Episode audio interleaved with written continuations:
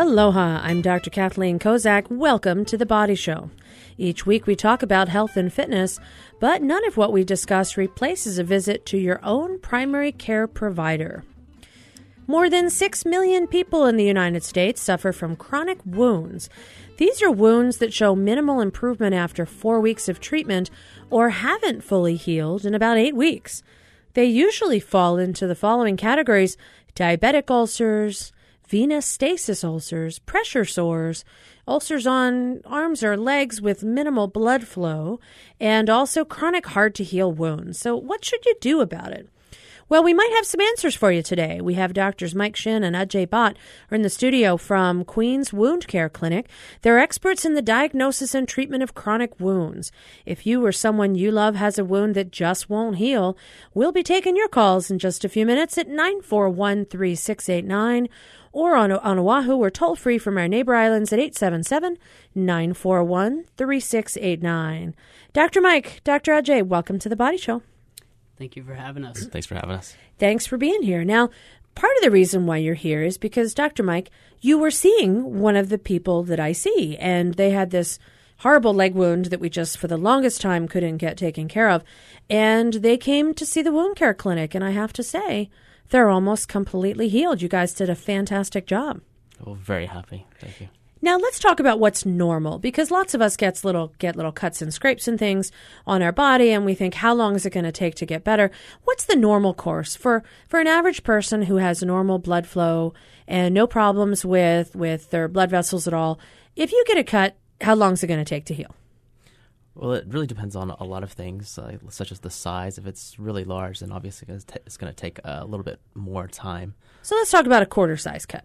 You get a little cut; it's about the size of a quarter. That's kind of big, sort of in between. How long should I? How long should I'd it say take? probably about four days. Four days. Yeah. Get a nice scab on it. Yeah. Okay. Now, a lot of times people are either seen in an emergency room setting or they do some first aid at home. What should they do if you get a cut? Dr. Ajay, if, if you're out there, you scrape yourself, you get a cut, what's the best first aid for a wound in general? I think the biggest thing is essentially to uh, have it washed off. You can use essentially soap and water and try to take off all the kind of the, the material that got exposed or the, the wound has gotten exposed to. Uh, so if you got gravel in there, you fell in the parking lot, try and get all that out. Exactly. Exactly. If you put a bandage on it, how often should you change it? Uh, that's a good question. I think uh, there's no fine answer on when to change a bandage. Um, okay. Ideally, it's, before three days. that is an answer I think we can all agree on. ideally, it's the amount of drainage that actually comes from the wound. Um, so it's kind of like I'd say, kind of like Goldilocks. You don't want to make the wound too wet. You don't want to make it too dry. You kind of want it just in the middle. So you want a little bit of moisture to the area, uh, but not too little either. So not too much, not too little, just right.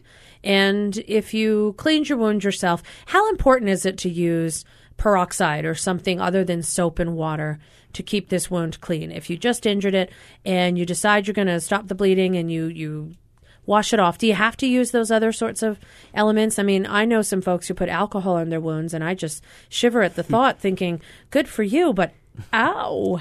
So um, unfortunately, we in in um, the U.S. in general, uh, patients in general will often put on things like betadine or alcohol or Neosporin, peroxide. that kind of stuff. Okay. But and they they all do a very good job in the sense of killing the bacteria. Unfortunately, they kind of kill the actually healthy tissue as well. So we actually recommend not to put on things like betadine or peroxide. In terms of neosporin, it's a little it's less cytotoxic, so it means that it's not it won't destroy the healthy cells around the area. So putting something like neosporin or some type of wound gel around the area is actually recommended. Just stay away from things that are a little bit more cytotoxic. So avoid the Bactine spray, the you know doing things like betadine or hydrogen peroxide. If you can clean it out with soap and water, do that. If you can't, because you're somewhere where you don't have that available, plain water better than peroxide, or you know either or. I, I think plain water is just fine. Tap water is you know you don't need to go. Uh, to use bottled water or normal saline, just as long as you rinse it off pretty pretty well, And if you don't have any, you know, significant comorbidities, your wound should heal. So, Dr. Mike, let's talk about what those are because, you know, there are certain things that some people have that could make a wound take longer to heal. What kind of medical conditions would alert you to somebody needing a little bit more time? Let's see. So, there's a lot of factors that are involved in terms of uh, contributing to wound healing. And sometimes it's often very hard to distinguish which one thing, but things like diabetes, heart disease, um, you know, if they're debilitated, maybe they're malnourished. Uh, nutrition often plays a big role in our patient population, and, and just age as well. Uh, older age uh, would make me think that maybe that they would not heal as quickly as others. A lot of things don't work as much as it used to when you get older. Sure. Wound healing, another one of those process. Uh, now, you know, when we talk about diabetes, if your sugar's really well controlled, you know, I often tell folks you know, bacteria love sugar, and if you've got some extras, they're going to love your wound. Absolutely. But if you keep your sugar really well controlled, is it that much of a factor? Um, it shouldn't play that much of a role. I mean, if it's with truly, good sugars, okay. Exactly. But after over time, even if you have really good controlled sugars, uh, diabetes will eventually play uh, will affect your arteries, your your uh, microvasculature system, and, and just the tissue in general. So that's why you mentioned heart disease, for example, blockages to the arteries of your heart. Next week, we're going to talk about what about blockages to other areas of your body. So, you know, blockages to blood vessels to your legs could have an impact on wound healing. Exactly. And you mentioned nutrition. Uh, Dr. Bhatt, tell me, how important is it for people with a wound that's not healing to make sure they're getting in enough protein and other sorts of things that we would think they would need? It's you know protein uh, or malnutrition in general is is uh, something that we see very very common, uh, very often amongst patients who have chronic wounds. And the reason is is the wounds themselves are losing a whole lot of um, uh, protein. You know they say that the average quarter size, perhaps a little bit bigger size wound than a quarter is losing approximately a four ounce steak per day. And so, if you can just imagine a chronic wound being there for that amount of time, how much protein is actually lost. And so your body is going to need not only your daily amount of protein, but that added amount. And anytime your your wound is essentially there and chronic, um, without that right amount of protein, it's it's very the chances of it healing, even though all of these other factors are controlled, is very very difficult. Now, where does the protein go? You mentioned that you lose it. Is that in some of the fluid that drains out of the wound, or or where? When we talk about that, that four ounce steak of protein. You know, that's quite a bit of protein. Where's it going? A lot of it is essentially seeping right outside of the wound itself. So that's that fluid and stuff that you see that you might want to change your dressing because of. That's that has protein in it. Absolutely. And so, if you were to be in that situation where you know you're malnourished and you have these other issues, how long then does it take for a wound to heal? I mean, could it take months? It can. We, you know, there's patients that we have seen that have had wounds from essentially uh, a couple of months to 14 to 15 years. And anytime you control that uh, nutrition, you get that nutrition uh, value up. We often check, check a value called a prealbumin. And anytime uh, the, the value is less than 20, by definition, we, we, we consider it, the patient malnourished. And by increasing that protein amount, uh, and having that prealbumin value increase greater than 20, we've seen some remarkable changes. I'm Dr. Kathleen Kozak here in the studio with my wound care specialist, Dr. Mike Shin and Dr. Ajay Bhatt, and we're talking today about non healing wounds, those things that, you know, it just takes forever to heal. And when should you start to get concerned?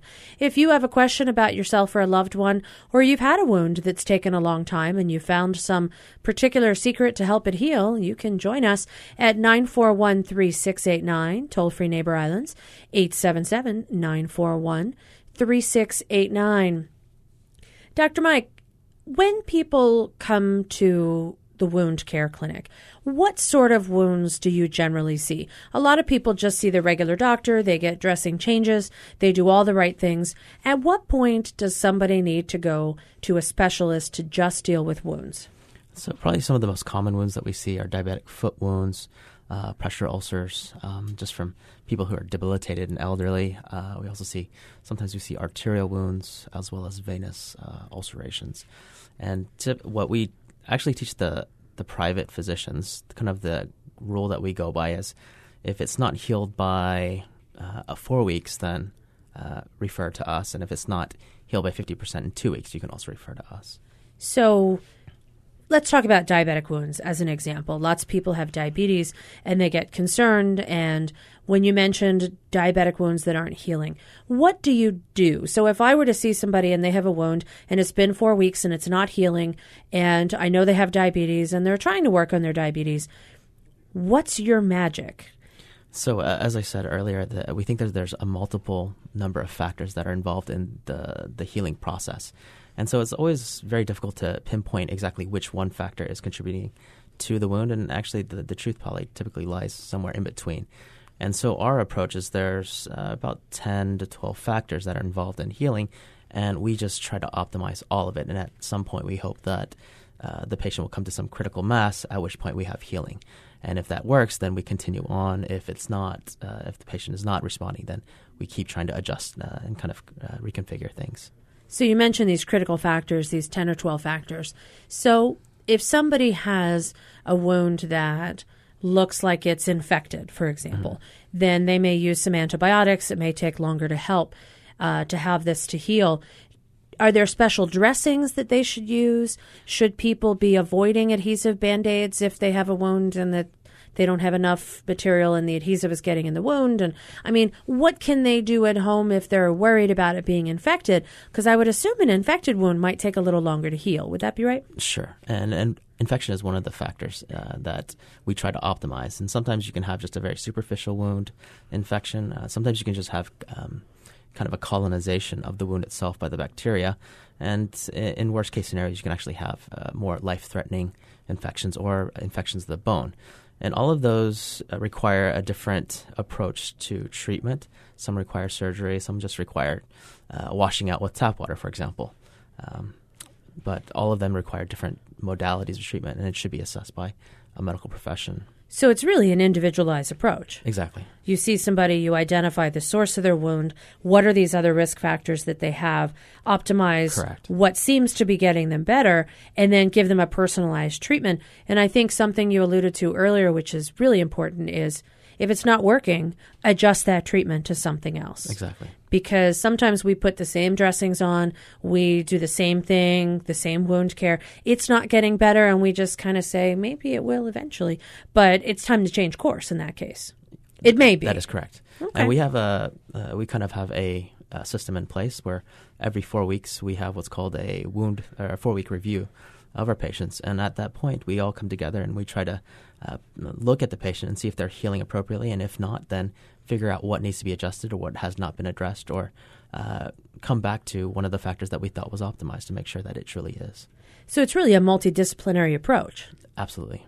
And so, who are the members of the team? There's yourselves, right? Correct. Uh, we have podiatrists, uh, we have plastic surgeons, uh, we also have uh, uh, endovascular uh, cardiology as well as a vascular surgeon and um, infectious disease and general surgery as well as um, just regular internal medicine doctors that we work regularly with. So anybody who might be involved in helping that wound to heal, they all get together, come up with this comprehensive plan and really help to make sure that somebody's getting better. All right. We've got a couple of callers on the line. We have Sienna from Kailua Kona. Sienna, welcome to the Body Show. Hi, thank you. Thanks for um, I have a question about the validity of possibly using uh, like a solve with xylitol. I went to a course that talked about using xylitol um, to prevent biofilm and as a wound healing agent. Have you ever heard of that or recommend that? Dr. Shin? I think the only time uh, I've heard of xylitol is in uh, in like gum and toothpaste, but in the actual yeah. Use yeah, of no, I went to a course and they were saying, oh yeah, that you that it's actually to be used for wound healing because it'll prevent the biofilm from forming, and I just didn't. I was wondering about the validity of it. Uh, I unfortunately I, I don't know the answer to that. I haven't seen the the research for that, so I, I'm not very sure. But okay, it's a great question, Sienna. I, I've never heard of that. You know, I chew gum a lot, and I think, hmm. Yeah, you know, and I never did either. But this, the, the woman that you know that gave the course was just going on and on about all the different uses and and and specifically um, uh, yeah, acne or anything with a biofilm. Dr. Ajay? So, you know, to be honest, I haven't heard of xylitol either, uh, or we haven't we haven't had the experience to use it. However, um, you know, we often do use something, uh, some other products such as honey, and honey's been very effective in treating some of our chronic wounds. So, you know, although I'm not, although I'm not familiar with xylitol, um, you know, my guess is that, you know, something similar with honey, the fact that there is uh, glucose in there, it, it it definitely has benefit to the wound.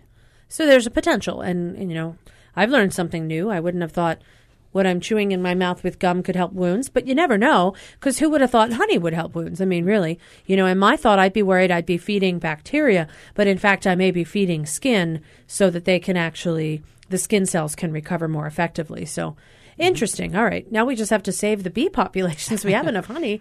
I know that's been an issue, but all right. So we've got another caller. We've got Lawrence on the line from Waimanalo. Lawrence, welcome to the Body Show. Hey, good afternoon. Good afternoon. What can we do for you? Well, I just uh, wanted to make a comment, but I guess you already stole my thunder. We've Oh, been don't let me using, steal uh, honey and or just sugar uh, on wounds with uh, a lot of success. Uh, in fact, it actually clears up infections as well as the healing. It promotes the healing a lot faster, as, and and and no scar tissue. Just thought I'd throw that out there. I know it sounds kind of witch doctorish, but uh, we've been doing it for years, and uh, you know we're not turning back from this point on. As long as the cut's cleaned out or the abrasion's cut, whatever it's clean, put on honey. Uh, I guess you could use sugar in a paste form or something. Evidently, uh, works really well. Well, you know what, Lawrence, I think it's a great idea because there's a lot of all natural things that medicine used to sort of frown upon 20, 30 years ago. And yet now we're sort of coming back to some of those treatments and realizing that, you know, it worked. And maybe we may not completely understand why, but there's some scientific basis for it working. So you're right. Dr. Ajay's shaking his head like, yeah, we, we, we use honey. I mean, who would have thought? But there you go. Yeah, I, I w- I would say that approximately one out of four patients uh, we will put honey on, and we've seen some remarkable results with with honey. Now, keep in mind that the honey that we use is you know is is medical grade honey. I don't, I've never tried it on you know um, honey bought from the store, but you know there are case studies in the developing world of using just you know sugar and water, and they found results to be actually pretty comparable to the medical grade honey that we use.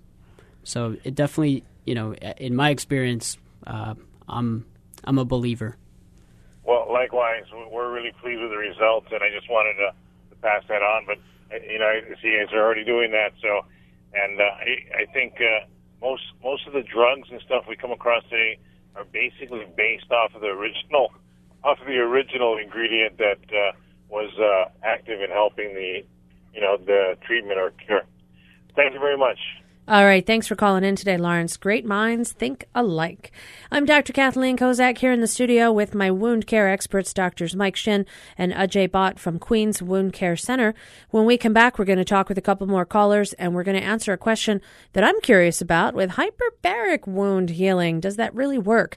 Is that something we should be looking at for certain wounds that aren't healing? What's the evidence? And we'll find out about that in just a minute.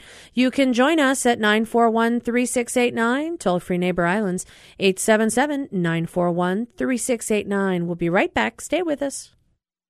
Traveling really light can be the most fun of all. We uh, didn't shower for weeks. We camped on golf courses, the tops of mountains. Dan Austin recalls the cross country bike trip that changed his life. And Ferenc Máté knows it's the simplest things that can give the most pleasure. One of the proudest things I do, I grow garlic. Nothing is more thrilling than sticking 100 cloves in the ground and seeing every one of them come up. Follow your bliss on the next travel with Rick Steves. Tuesday at 4 p.m. following Fresh Air. I'm Burt Lum. And I'm Ryan Ozawa. Next time on Bytemarks Cafe, we'll go behind the scenes of Hawaii's first mini maker Faire. Alan Saladum and Ross Mukai will recap the event and update us on the local maker movement. That's next time on Bytemarks Cafe, Wednesday at 5.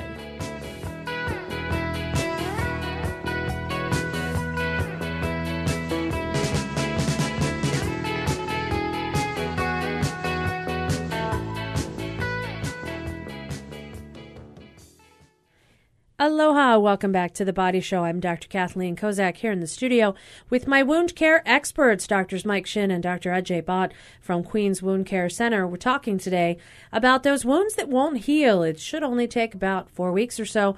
If it's taking longer, what's going on? What should you do? Before the break, we were talking with Lawrence from Waimanalo about a mutual love of honey for wounds and how that's one of those oldie but goodie treatments that seems to work. You know, we had a shy caller just a few moments ago who wanted to know about hyperbaric treatments for wounds. That's something that's come up quite a bit with the use of hyperbaric chambers and in different ways that we can see some success with it. But I'm curious for wound care. Dr. Mike, what do you think? Uh, I think hyperbarics is uh, an adjunct to treatment. So, what is it really? I mean, if somebody goes into a hyperbaric chamber, what are we really doing? What's what does hyperbaric mean? So, there are several things that uh, compressed oxygen does, and one, in some patients that have uh, microvascular, which is blocked or uh, just doesn't have the best circulation, such, such as a diabetic with a foot wound, um, that compressed oxygen helps bring oxygen to that tissue that needs that oxygen to to heal. Uh, but it also will help our body utilize because oxygen is part of the uh, I guess white blood cells to make certain chemicals to fight off infections. So it actually helps um, your your body or in your immune system uh, produce these oxygen radicals that fight off certain infections. So, in some people with uh, bone, really bad bone infections or really bad skin infections, such as like the flesh eating uh, infections, then hyperbarics may be indicated. So it might work, it might help. Correct. It's one of those things in your arsenal of treatments. Exactly. For the right individual with the right type of wound and the right circumstances, this could really be a lifesaver. It could. All right. Do you use that often? Um, again, it really depends on the, the patient. There's uh, the evidence is fairly limited for. There's only specific types of wounds that uh, can be used for um, or use hyperbarics for. So certainly not everybody. Exactly. Now there's another one that I think is pretty common and we see this a lot in people as they get older, people who have elderly family members who are home, maybe spend a lot of time sitting or a lot of time in bed, and that's the pressure ulcers. Dr. Bhatt, what can you do about pressure ulcers? I mean, I know it's simple to say, well, stop sitting so much, but realistically, that may not be as, as helpful of a suggestion as we would hope. If you've got a pressure sore or a pressure ulcer, whether it be on the buttock area, on the heels, somewhere on the body, what should you do? It's a great question. There's there, you know, uh, um, pressure ulcers are extremely common. Um, there was a, a study a couple of years ago that uh, surveyed uh, hospitals, and they found that over 250,000, so a quarter million wounds, um, in for patients that were in the hospital um, develop pressure ulcers. Now, they vary from stage one to stage four. However, the fact that even you know to have essentially 250,000 wounds appear while the patient is actually in the hospital, I, I think addresses a larger problem. And um, pressure ulcers are very sometimes very difficult to heal, um, especially uh, for those patients who are malnourished and somewhat debilitated, especially if a patient is having difficulty turning over. Um, you know, a pressure wound can easily occur. We've, you know, they can often occur even after two hours of sitting still. So the biggest thing is to essentially turn as frequent as possible. So if the patient is unable to turn by themselves, having a caregiver or family member or somebody to help turn them is, is ideal there's a lot of other modalities that we often use and we often get.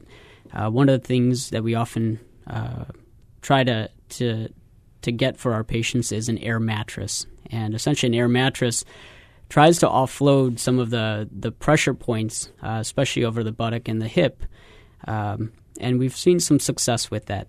And then, as Dr. Shin had kind of uh, discussed earlier, a lot of it also is to, to optimize the other factors as well. Um, Nutritional, if that's an issue, the movement, if that's an issue, exactly. those sorts of things. Mm-hmm. Okay. Now, when you talk about an air mattress, you're not talking about like an aero bed. I mean, you're, you're talking medical grade air mattress that's a certain proportions of air you put in. It's not just something you would buy at Target or Costco or.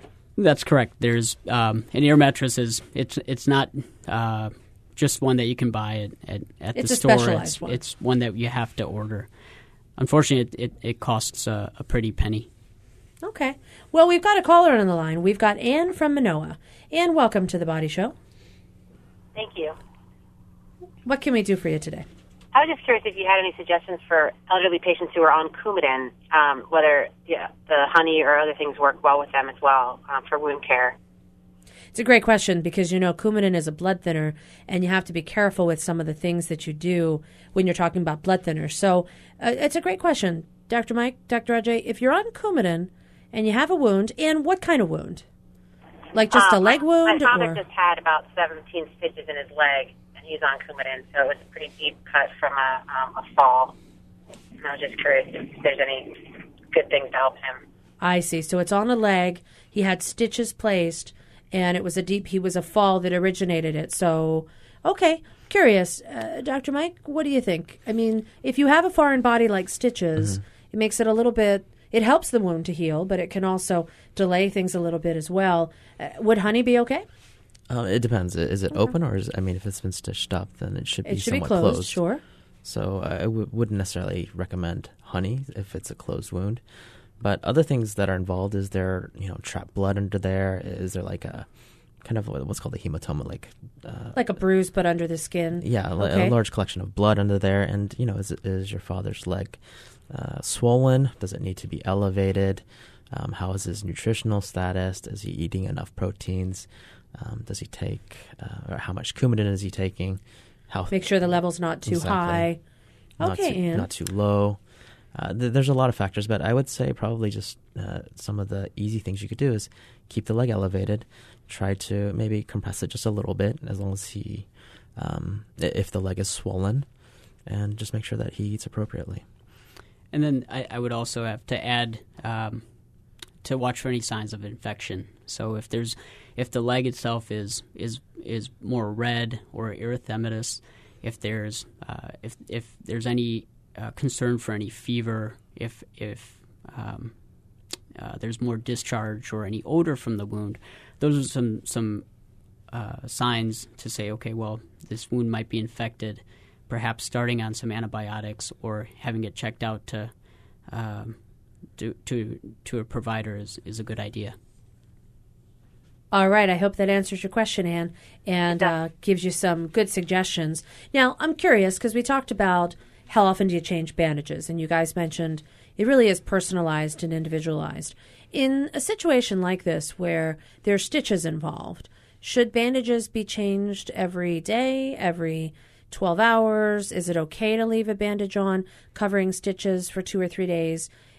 If you were looking at a wound that's maybe two inches or less, how often should you change a dressing in somebody with stitches? I, I think that probably changing it once a day is ideal. Okay. I think as long as the uh, drainage is not that significant, it's probably a good idea to go ahead and change it. Uh, this way, you know, if a patient showers, let's say in the morning, right after that, probably keeping the area somewhat dry and then putting some type of uh, ointment, such as neosporin or some type of wound gel, and then putting a band aid over it is probably a good idea. Now, if the wound gets wet or if there's more water exposure to the area, uh, you can go ahead and change it again, but try to make sure that the area is still relatively clean, relatively dry at first, and then putting some type of moisturizing lotion or ointment on it uh, to kind of keep the environment for the wound uh, most optimized. Now, often I'll see people who will have either put on a bandage at home or come from an emergency setting or somehow they have a bandage on. I never see anybody who changes it too much. I always see people who leave it on for days and you get this drainage and it's crusted and it's it's attached to the wound and you want to take it off and you try and wet it and you're trying really hard and you know you're taking off good and bad skin with it. I mean, you're trying your best. Is there is there ever is is too much really that big of an issue? I mean, I never see dressing changes too much. I always see not enough. Uh, is there a too much as a problem? I mean, I guess five times a day, if it's dry, you'd be wasting a lot of bandages. But is it better to err on the side of change this bandage than than let's leave it in for a long time? You know, I, I think that sometimes if changing it five times a day, it actually may disrupt the wound a little bit uh, because you're often providing pressure or trauma or shearing to the actual tissue or the underlying tissue itself.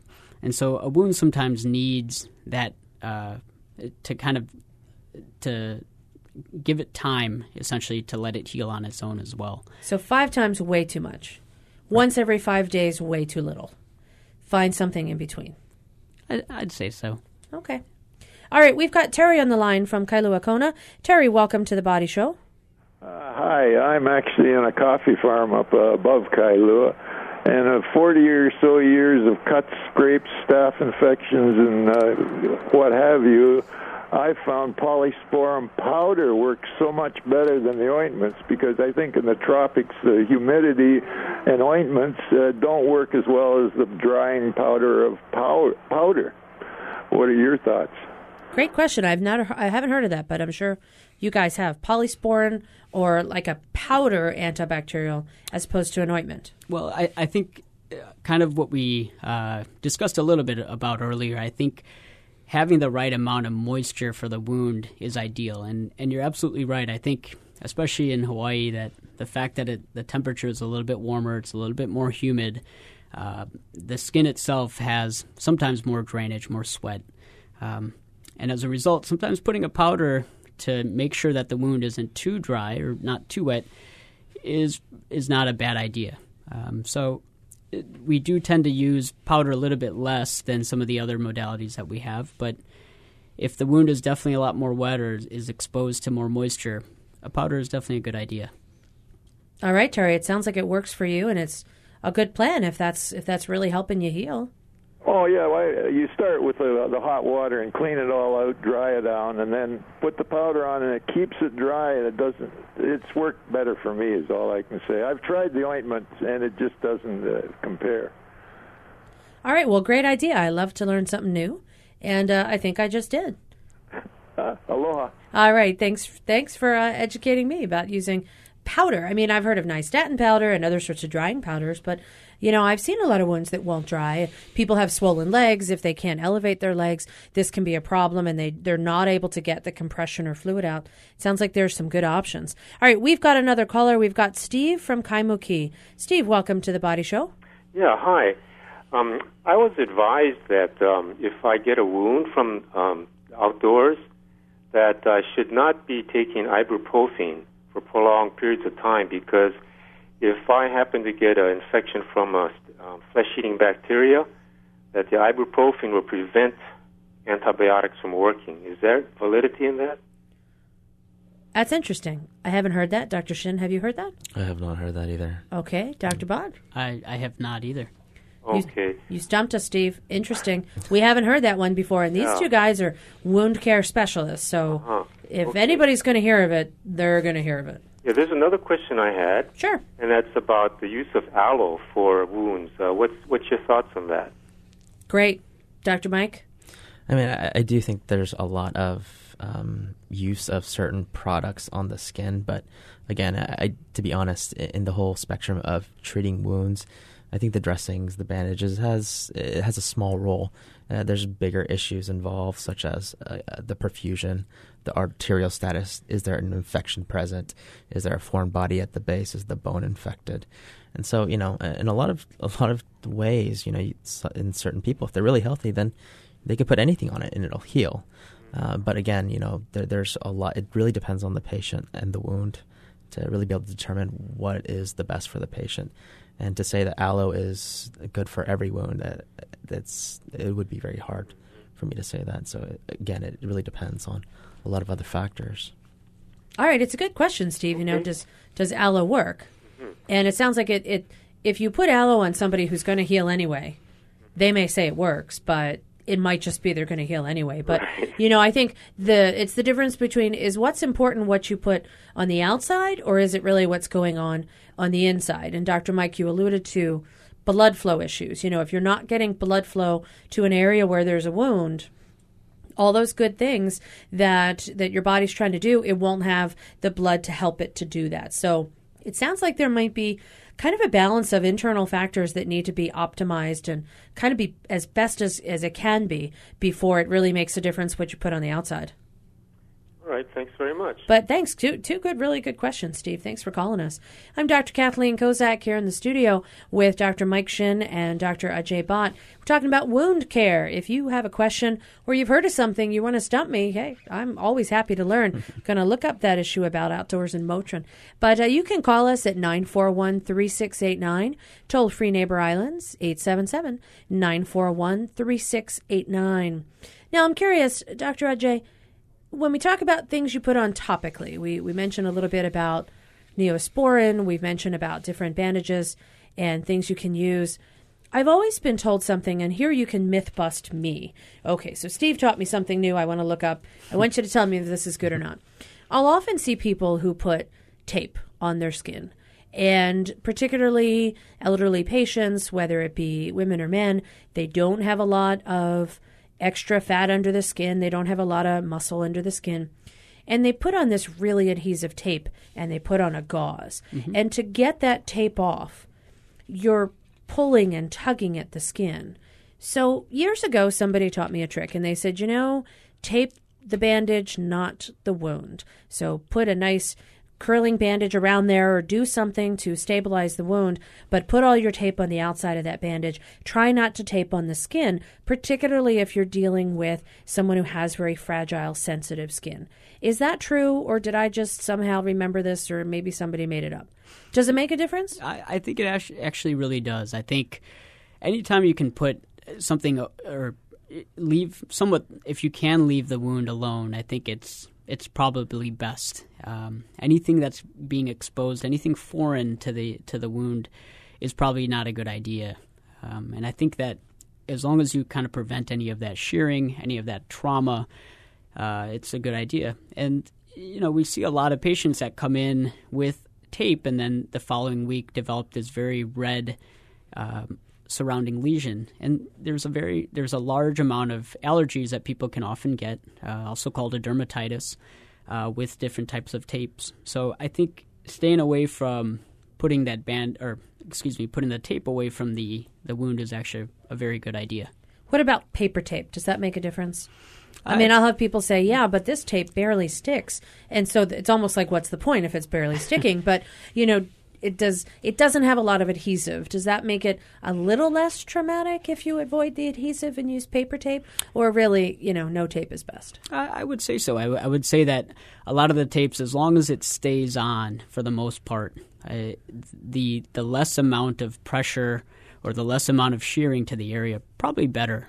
As long as as the the dressing that you put on is is able to to stand for that X amount of time, I think anything that's less traumatic to the area is probably a good thing. But it, it is also true that there's certain patients that no matter how small, you know, the, the adhesive that you put on, how little you put on, still when you pull it off, it rips the skin. So we've had some patients with extremely thin skin. So in those situations, uh, we have to do a little bit of um, improvising and trying to figure out how to keep the dressing, you know, to How to keep it in place, Exactly. sure. Because you know, if it's too loose, it's going to fall off. So you kind of have to be creative a little bit. Okay. I'm Dr. Kathleen Kozak here in the studio with my wound care experts, Dr. Mike Shin and Dr. Ajay Bhatt from the Queens Wound Care Center. When we come back, we're going to talk some more about wounds. And, you know, should you put on some of those over the counter antibacterial ointments?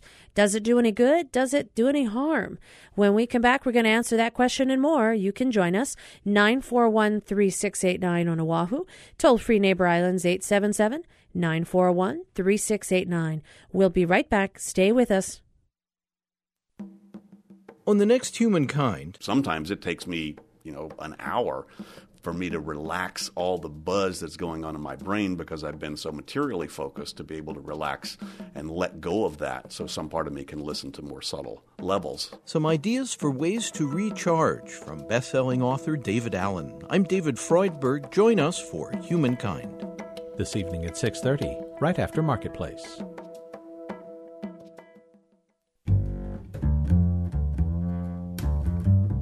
I kept trying to make it, and every time I took my head off the pillow, it would roll under the bed. This isn't my head that I've got on now. I think this is something that used to belong to Walt Whitman. A big headache. This week on Selected Shorts from PRI, Public Radio International. Tuesday at 5 p.m. following Travel with Rick Steves. Aloha, welcome back to the Body Show. I'm Dr. Kathleen Kozak here in the studio with my wound care experts, Dr. Mike Shin and Dr. Ajay Bhatt. You know, during the break, poor David out there was busy. We've got a lot of callers. We've got Carol on the phone from Kailua. Let's start with you first, Carol. What can we do Hi, for you today? Welcome Thank to the Body Show. My call. Great.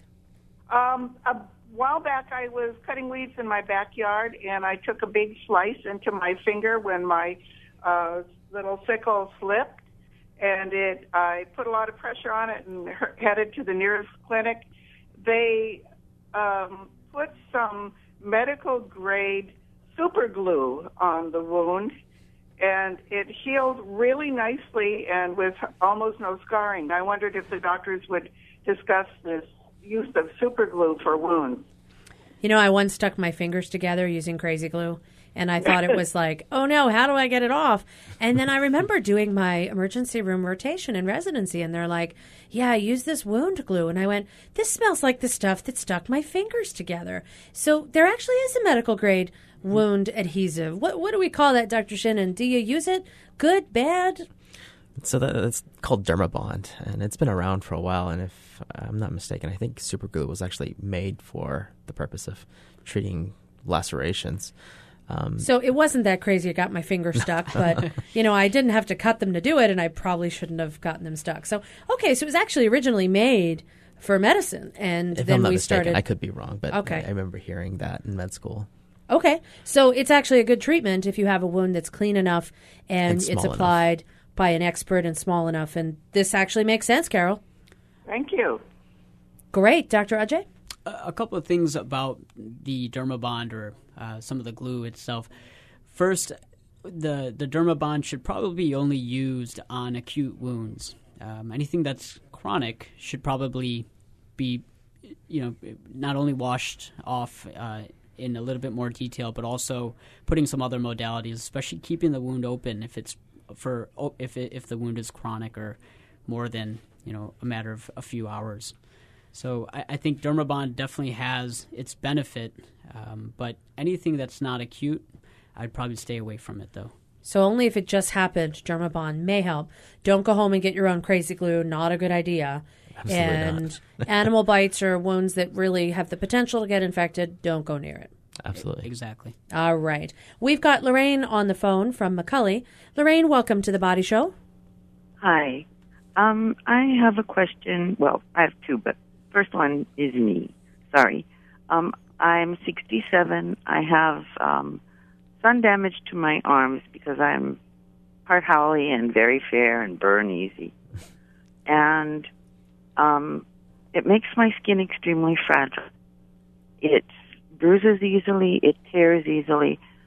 Um, it's rare that I don't go out you know, and come back with at least one tear. And sometimes it's like, oh, a dime or a quarter size. No, more like a nickel size where the skin is just ripped back from my skin, you know, from the flesh below.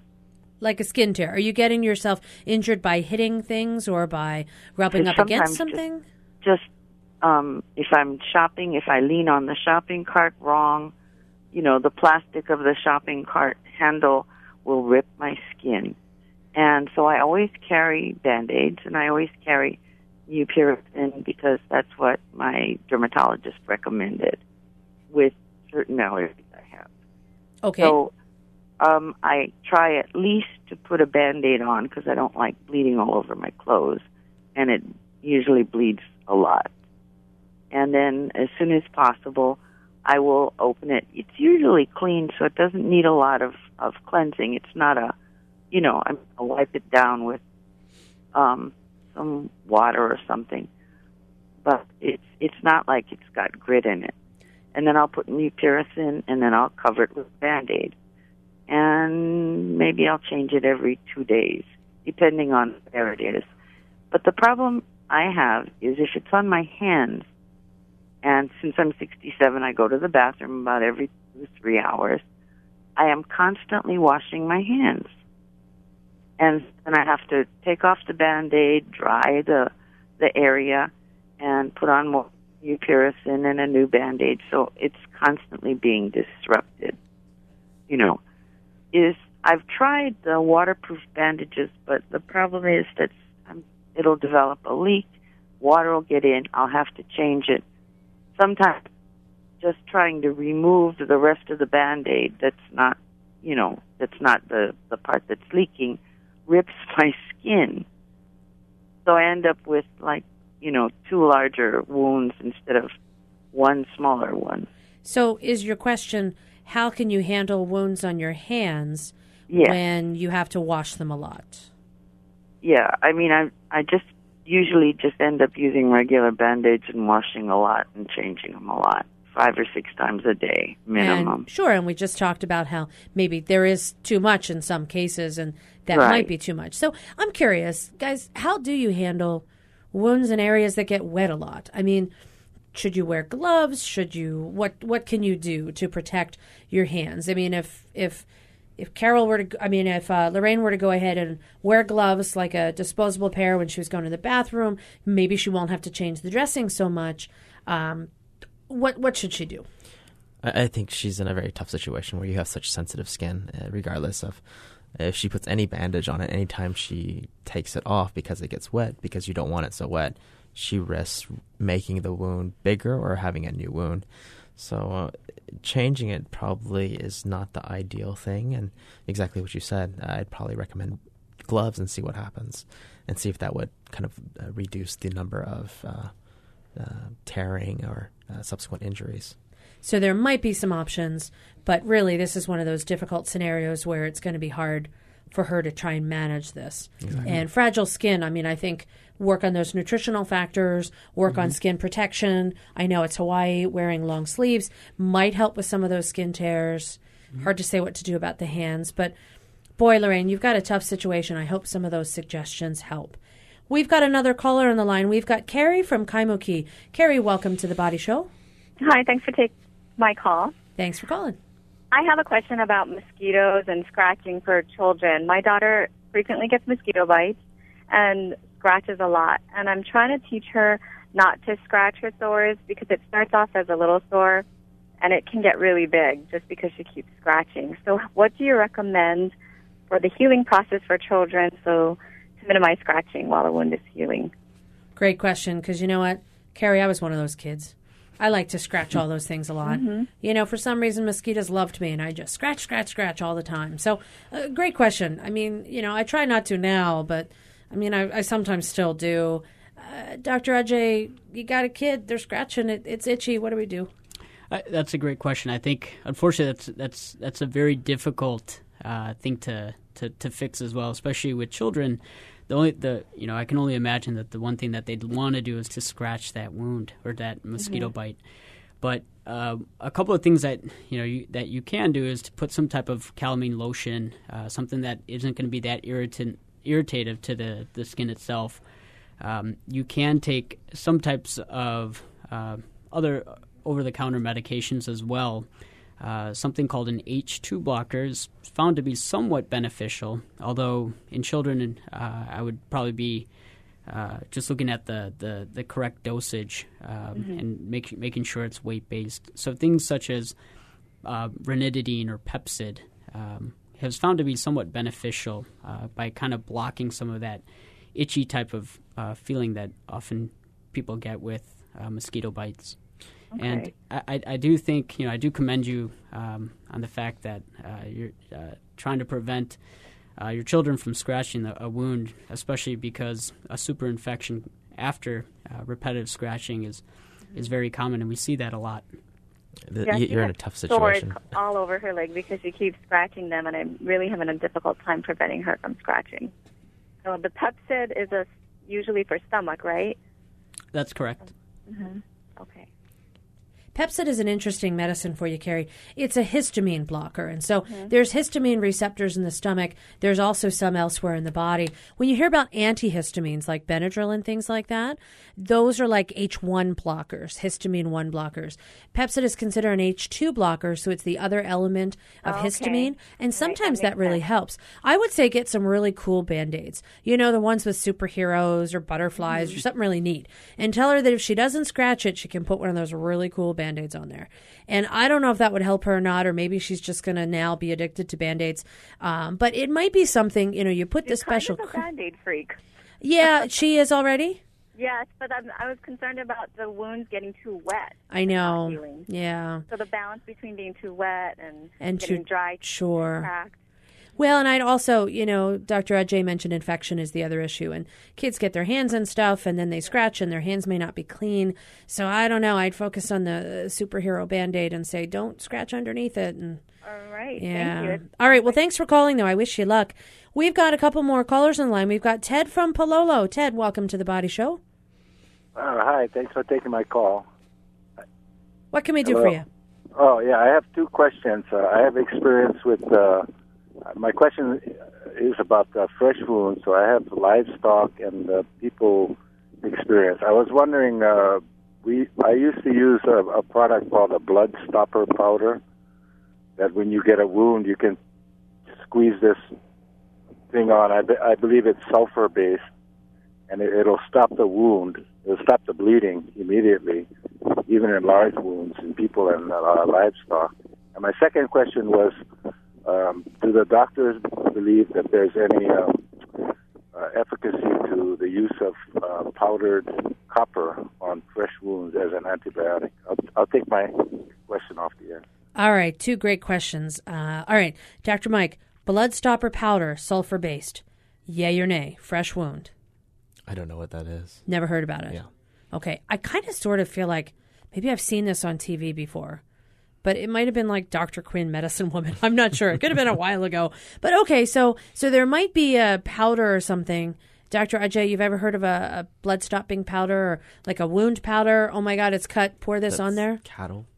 Uh, to be honest, I, I have not either. But you know, we do use different types of uh, chemical cauterization. But the the biggest thing we use is silver nitrate. Um, they're, they're these sticks that we put on uh, some of the, the, the wounds that are starting to, to ooze a little bit of blood, and it, it does a good job in terms of clotting. Uh, but you know, in, in terms of putting it on uh, without a provider there, I, I I I would be a little bit reluctant to do so. Now, what about the powdered copper? I mean, we're talking silver nitrate, and I remember those sticks that you would use and try and make sure that a wound stopped excessively bleeding. Uh, copper have any role? So I, I I think copper, to be honest, I don't I don't think has as big of a role. I think copper, or in general, a multivitamin uh, that you take that has all these nutri- nutrients and vitamins in your uh, that go into your system is probably more beneficial.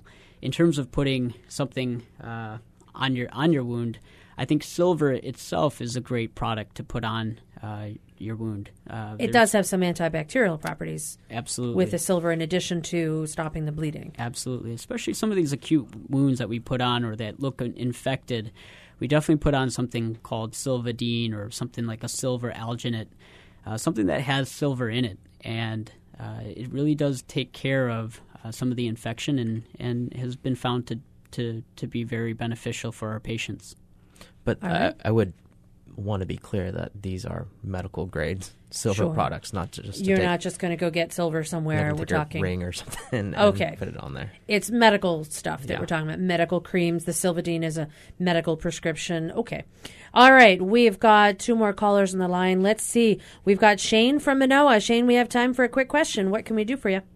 Hi, aloha. Um, I just wanted to ask uh, about coconut oil. Now, Hawaiians have tr- traditionally used coconut oil um, as a wound dressing. You know, after the wound stops bleeding, um, and you know, in my own personal um, practice, I found it beneficial uh, for scar reduction, um, and its antibacterial and antiviral properties in, in keeping the wound clean. You know, once you've got it stopped uh, bleeding. So I'm, I'm just wondering what they think about that. Great question, Shane. All right, Dr. Mike. Any idea? Coconut oil? Yay or nay? Something good? Um, I, I don't know. Uh, I haven't seen any research based on that. Um, but I'm not saying that it's wrong, but I'm just saying that, you know, from our experience, Okay. I haven't read anything. Well- Ajay, uh, Dr. Bhatt might have. Dr. Bhatt?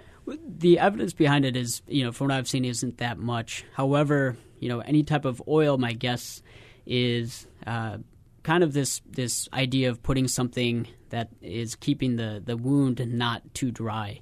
And I think by putting, you know, a coconut oil, not saying that I, I recommend it, but having a, a substance that has that amount of moisture on it uh, may actually benefit a wound. Now, there's you know unfortunately I don't have any an, any evidence or there hasn't been any trials on coconut oil. Um, So it might work. There might be some some benefit to it, but not necessarily scientifically studied. correct. We've we've right. never used it in our in our center. Okay, last caller. We've got Cindy from Aiea. Cindy, welcome to the Body Show. Hi, thank you very much. Good evening, doctors. Good evening. Um, I was listening to your conversation about the the tapes that were ripping the skin. I battled a whole year with my mom, and her skin was was like paper thin, and uh, it was a wound. She's got hemochromatosis, so we were having a really hard time getting this wound to heal. Well, what we started using the from the wound care, we were using Tripler. They put like a sleeve on it. It's almost like a sock, and it actually holds all the bandages in place. And we were only able to get it at Tripler, and then within the last, oh, I'd say three months, um, they started carrying it on the outside. So you can actually find it at Longs and places like that. And you just cut the sleeve to whatever size you need. And we were also using silver patches, and it kept her from getting infections. So you won the battle, Cindy. We won that battle.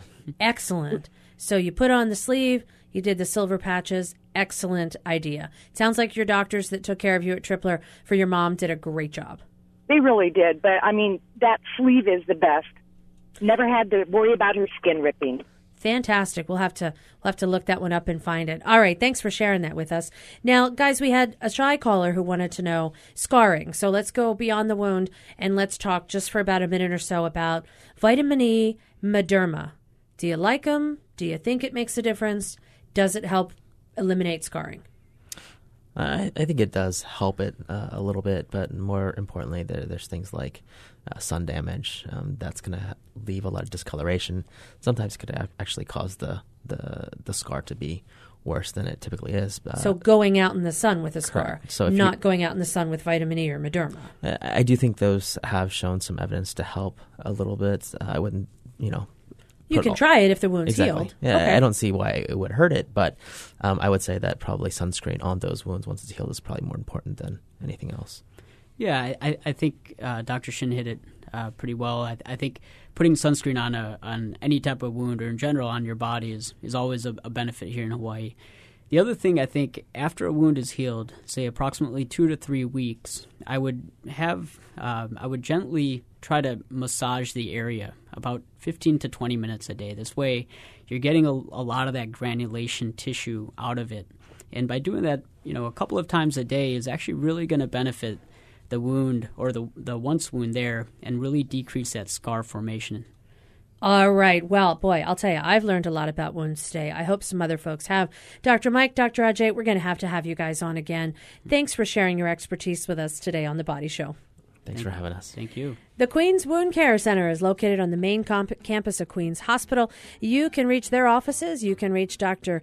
Dr. Mike Shin and Dr. Ajay Bhatt by calling the Queens referral line at 808 691 7117 or call the clinic 691 5496. If you'd like to hear this show again, you can click on our podcast, hawaiipublicradio.org. Follow links to the body show. Our engineer is David Chong, our executive producer, Beth Ann Kozlovich. I'm Dr. Kathleen Kozak. We'll see you next week. We're going to talk about peripheral arterial disease. Don't miss it. Monday at 5, right here on The Body Show. See you then.